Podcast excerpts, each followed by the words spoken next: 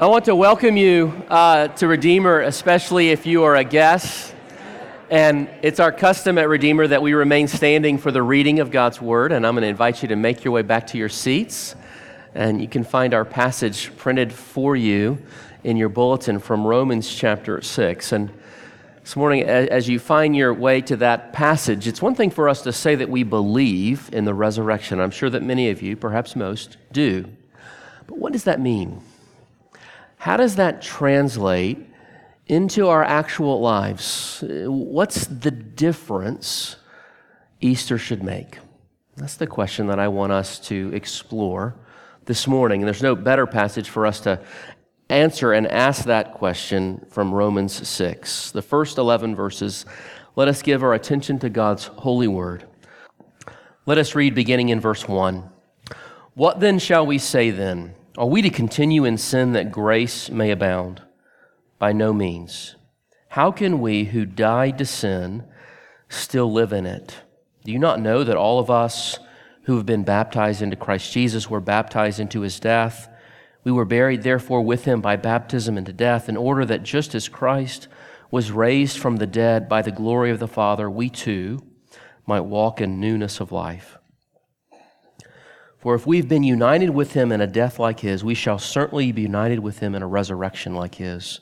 We know that our old self was crucified with him in order that the body of sin might be brought to nothing, so that we would no longer be enslaved to sin. For one who has died has been set free from sin. Now, if we have died with Christ, we believe that we will also live with him we know that Christ, being raised from the dead, will never die again. Death no longer has dominion over him, for the death he died, he died to sin once for all. But the life he lives, he lives to God. So you also must consider yourselves dead to sin and alive to God in Christ Jesus. This is the word of the Lord. Let us pray. Lord Jesus, I pray that you would be with us now as we not only remember the resurrection, but consider what it means to practice its reality as a matter of our everyday life, to be as those who are alive with Christ. Do that now, we pray, by the ministry of your Spirit and the power and truth of your word. We pray. Amen. You may be seated. Again, we're used to it by now, at least somewhat. Every Easter, we um, ha- have this annual onslaught of skepticism about the historicity of the person of the Lord Jesus Christ and, and specifically the resurrection, right? And uh, the, the um, popular media, the news media, the secular academy um, begin to raise the questions, right?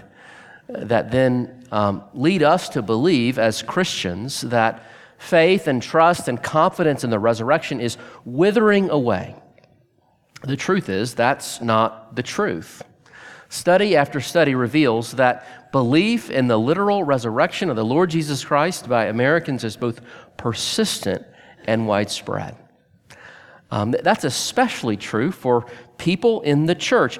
Despite changing views on, on all number of uh, questions in the church, um, belief in the resurrection is consistent.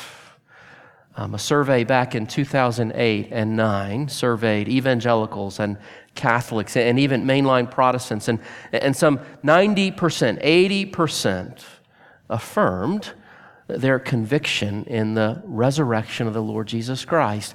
And that resurrection as being fundamental to their faith and trust in the Lord. A Rasmussen report just from last year confirms the stickiness of that commitment reporting more broadly, not just among people in the church, but among Americans. Two out of three believe that Jesus Christ is the Son of God and that he was raised from the dead on the third day after his crucifixion. Now, in one sense, that's good news. That means perhaps most of you here today already believe in the historicity of this event, which we are marking on this day, but also which we mark on every Sunday. That doesn't mean that all of you believe, but perhaps most of you believe in the resurrection. It's also a reminder not only of it happening, but of its significance. Uh, the resurrection isn't a pious idea invented by his delusional disciples, but in fact has all the marks of an historical uh, event. It's the resurrection that best explains why we're here. You see, the problem with not believing the resurrection is we have to account for Christianity. And the, here's the thing Christians who were disillusioned by the crucifixion of their Lord wouldn't have invented it. It's the resurrection that accounts for Christians. Christians didn't create the resurrection, the resurrection created Christians. It's the resurrection that best explains why we don't refer to Jesus as just a teacher or just a philosopher or just a moralist. He is the resurrected Lord, the, the Son of God, the second person of the Trinity, God made flesh, who took upon himself our death and was raised from the grave that he might be raised for our salvation. Uh, but even before we dig into the significance of this fin, I do like to speak about why we believe in it. Uh, those things that are worth pointing out every Easter as we think about the importance of the historicity uh, of this event. There are a few that I want to point out to you this morning. First of all, the testimony of the resurrection was both early and could have easily been disputed if it were not true. With only a few years of the resurrection, the Bible tells us there were numerous witnesses to the resurrected Christ. In fact, as many as 500 saw him on one occasion, and many of whom were still alive when the New Testament documents were being written and circulated, any one of whom could have easily debunked the story, and yet the story was not debunked. Secondly, the way in which the story is framed has all the markers of it being true and not made up because, first of all, the first witnesses to the resurrection were women. That's a, not just a historical detail. It's curious in that women's testimony would not have been admitted in a court of law in the ancient world. They were uh, of such low regard in the ancient Near East that their testimony would have not have been uh, accepted. And were the disciples worried about making a convincing case, surely they would have avoided that part of the story, or, they never would have invented that part of the story. But that that part of the story is so prominent, occurring not just in Luke, but also Matthew and Mark and John, means it must have happened that way. And here's the thing that those two things come together the empty tomb and the eyewitness accounts, they make the case all the more compelling. After all, th- think about it. If there had been an empty tomb without witnesses, well, the story could have easily been described as a grave robbery. Right? Resurrection wouldn't have been the explanation for that. The empty tomb would have meant someone had stolen the body. There were no witnesses. On the other hand, if there were witnesses, without an easy, an empty tomb, it could have easily been um, described as the pious, delusional reflections of his disciples who were wishing for his return. But here's the thing if a body could have been produced, it would have been produced. But there was no body. The Jews desperately wanted to produce a body, but they didn't have one. And if it were a fabrication, this, these stories would have felt more contrived. But again, they have all of the details of a real, live, historical account. And so, whatever we believe about the resurrection, a few things have to be accounted for. First of all, the tomb was empty and a body could not be produced. And secondly, there were hundreds of people Hundreds of people who claim to have been with the resurrected Christ, none of which readily denied their story. And when taken together, both of these make the case for the resurrection compelling. It also means that if you believe in the resurrection, you don't have your head buried in the proverbial sand. You're not an anti intellectual to believe in the resurrection. You're on sound footing. But again, you believe this. Most of you believe in the resurrection. And so I want to this morning explore a related question, and that is Does this make a difference in my life? What difference should the resurrection make? A- after all, I wonder how many of us have connected the dots of the resurrection to my behaviors, my loves, my desires, my hopes, how I lead my everyday life. I'm guessing that most of us do a poor job at connecting those dots. When we move on from Easter, we put it in our rearview mirror. And the practical relevance of Easter is virtually negligent, negligible. As those who believe in the resurrection, that, that's great. Yet God calls us to more than belief. He calls us to practice.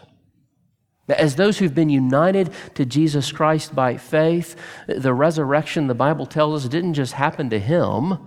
The Bible tells us the resurrection happened to us.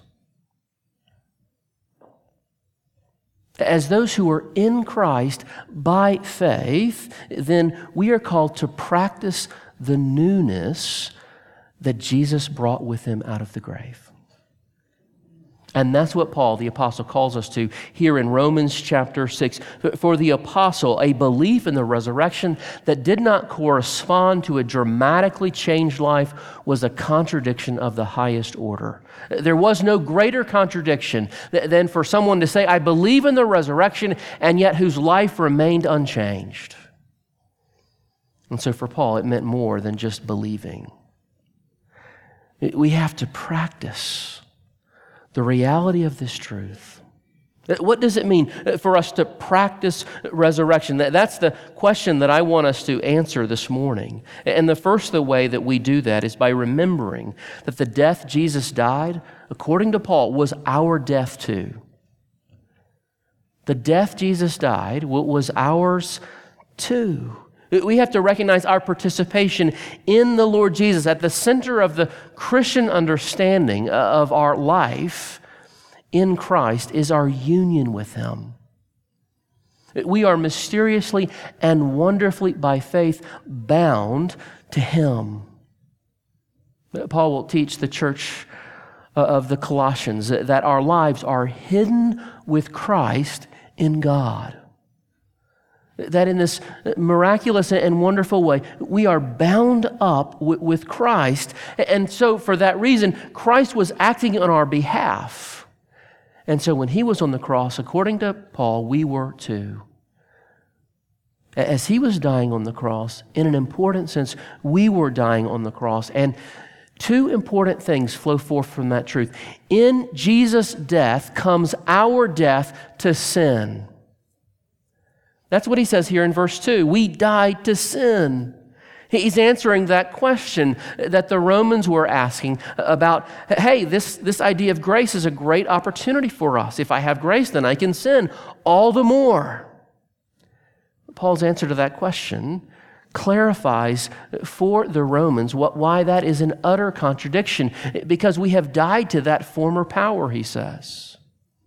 How can we who have died to sin live in it any longer? May it never be. On account of our union with Christ, the Christian has experienced this radical and irreparable breach with the power and guilt of sin. We have died to it.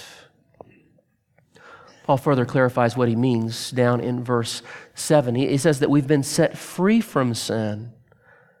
And that verb can also be translated to justify, to, to, to free us, to deliver us, to remove the indictment of sin, to be delivered from its guilt. No longer does sin indict us. Paul will say later in Romans chapter 8, there is therefore now no condemnation for those who are in Christ Jesus. So, so Paul's saying two things here when he says that, that we've died to sin. We've died both to its guilt and to its power. Making the case all the clearer is he says in verse 6 that the old self has died with Christ. Paul's saying that we actually died on the cross with the Lord Jesus Christ. That old self, verse 6, was crucified with him in order that the body of sin might be brought to nothing, so that we would no longer be enslaved to sin. When Paul refers to the old self, he's referring to that old command and control center. the place where the seat of sin's rebellion rests most strongly within us. He's saying that that, that command center of sin has, has been killed and broken rendered inserviceable. And so in Christ, we've been delivered from that enslaving power. It can no longer have ultimate dominion over our life. So significant is this, this breach with sin. Paul says that our baptism seals it to us. It represents that, that transaction, as it were. Look what he says in verse 3. Do you not know that all of us who have been baptized into Christ Jesus were baptized into his death? We were buried, therefore, with him by baptism into death. And we often think of the waters of baptism as representing that which washes away our sin, and to be sure, that's true. But the Apostle Paul says that in the waters of our baptism, sin is actually drowned and overwhelmed and killed. This is significant. Paul is saying that in Jesus Christ, sin has been dealt the death blow. Its indictment of guilt, its power over us has been overwhelmed in and through Jesus Christ. A couple of implications that flow from that. First of all, sin had to be killed, right? I think one of the most notorious and persistent confusions about the Christian life is that Christianity is a key for you to deal with your sin. That, that Christianity is a way for me to fix my life. If I will follow the right commandments, read the right authors, have the right experiences, do the right things, go through the right motions. We have our list, they change from year to year and church to church. Uh, but still, the, the idea is that, that, that I'm going to get on this regimen of dealing with, with my sin. We think that through more effort, more experiences, more knowledge, we will deal with this problem, this sin problem. But that's not the message of Christianity. Christianity is not teaching me to be a sin manager, a sin slayer, a sin hunter. The Bible says, in fact, I can't do that. The Bible says, I am powerless to do that. That there's no amount of my effort or my knowledge or, any number of experiences that can dislodge the power of sin and remove its guilt from my life. Jesus had to do that for me. And in fact, that's what Paul is saying happened on the cross, he killed sin. And in killing sin, he killed that old self. He killed that old self that I was, so that I'm not two dueling persons within my life um, uh, seeking to gain mastery for my being.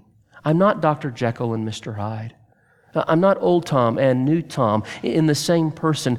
Who's going to show up today? According to the resurrection and the crucifixion of Christ, that old person has been finally put to death. Yes, the tendencies and habits can remain with me and will remain with me until I'm fully resurrected, but that old self is, is killed in a final way. I'm not the same person I was before I came to Christ. And for that reason, remaining in sin, living in sin, being indifferent to sin is utterly inconsistent with who I am in Christ. What is consistent is the struggle, actually. The, the one who is fighting against sin is consistent with that new person in Jesus Christ, but the complacency, the indifference, uh, the callousness with which we disobey God, such things are, are not consistent with the gospel.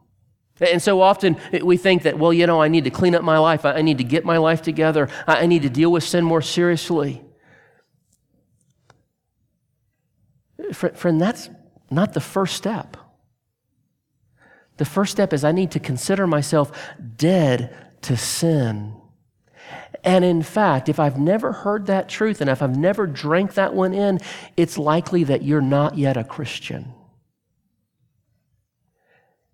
And you're setting yourself to be on the path of sin management, and you'll never win that battle. The first step is realizing that in the crucifixion, God has slain the enemy. He has done the work that I could not do for myself. Paul says that the old man, the old self, the power and guilt of sin has finally been put to death.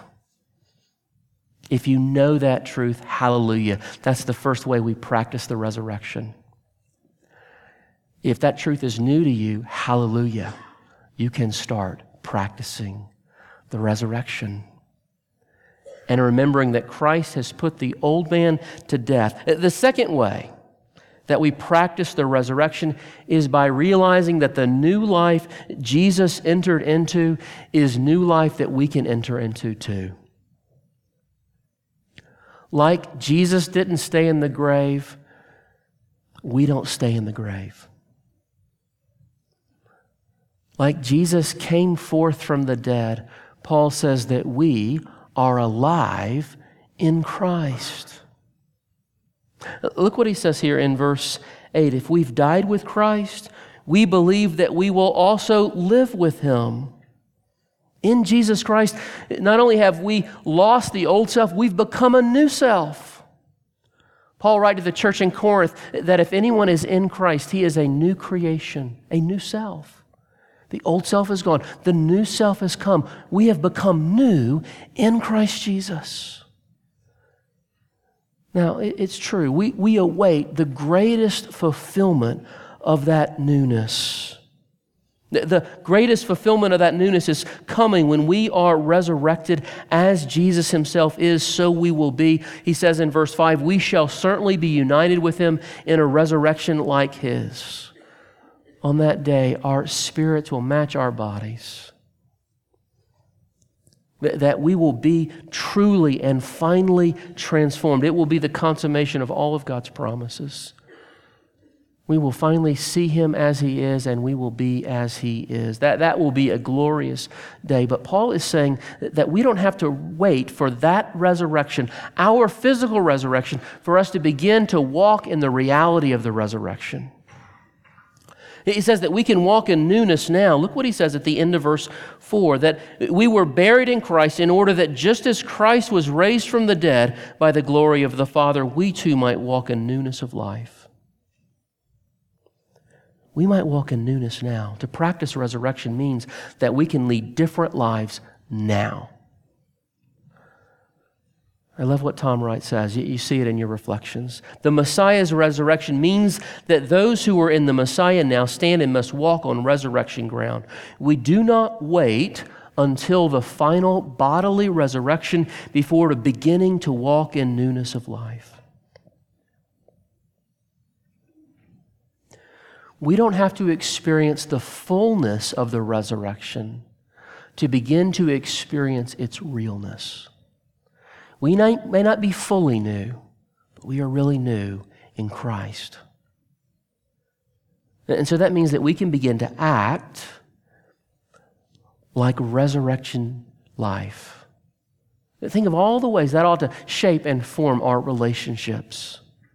All the ways that, that ought to form and shape our worship. All the way that, that ought to form and shape our inquiry after the Lord our God. That newness isn't dependent on our physical resurrection, but according to Paul, it's dependent on His. Because it happened to Him, it has begun to happen to us. Now, how many of you think about your life every day as one who has been resurrected with Jesus? You should. Every day. You should think about your life as having been resurrected with Christ. Think about the implications of that. Resurrection means I don't have to despair in my struggle against sin.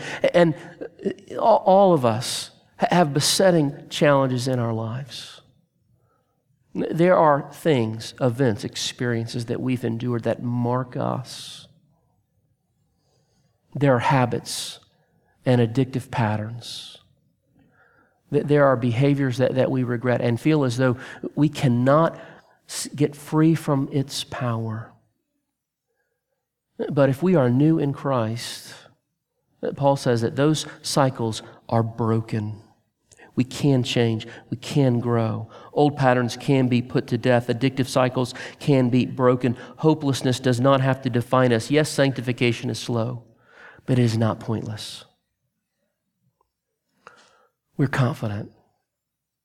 That what God begins in the resurrection, He will finish. What God has already begun in your life, He will bring to completion.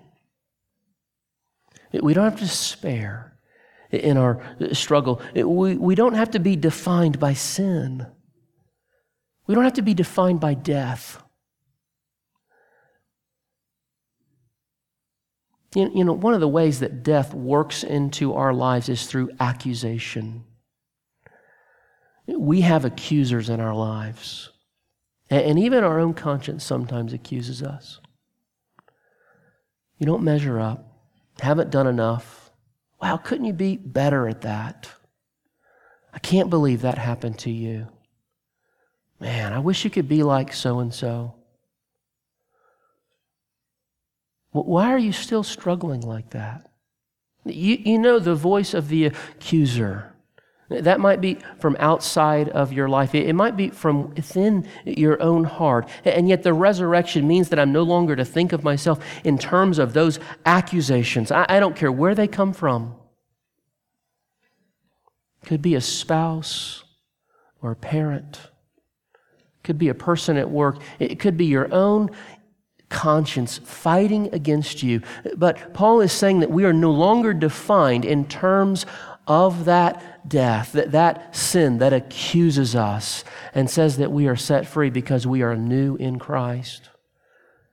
John Calvin said it well. He said that for every look that we take at our sin, we should take 10 looks at Christ. And yet we do it often backwards, right? We take 10 looks at our sin for every look at Jesus. No wonder we're, we're defined by our struggle and our sin and death. To practice the resurrection means to, to, to practice this awareness of our newness in the Lord. And for that reason, we ought to be empowered in our fight against sin. Again, not in a triumphalistic way, but, but in this confident way that God is at work with us. As He defeated sin and death on the cross and out of the grave, so He is at work in me.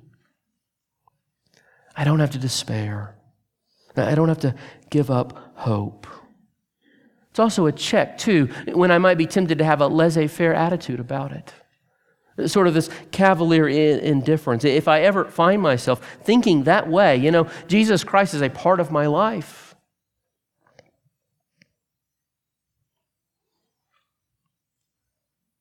We're in trouble.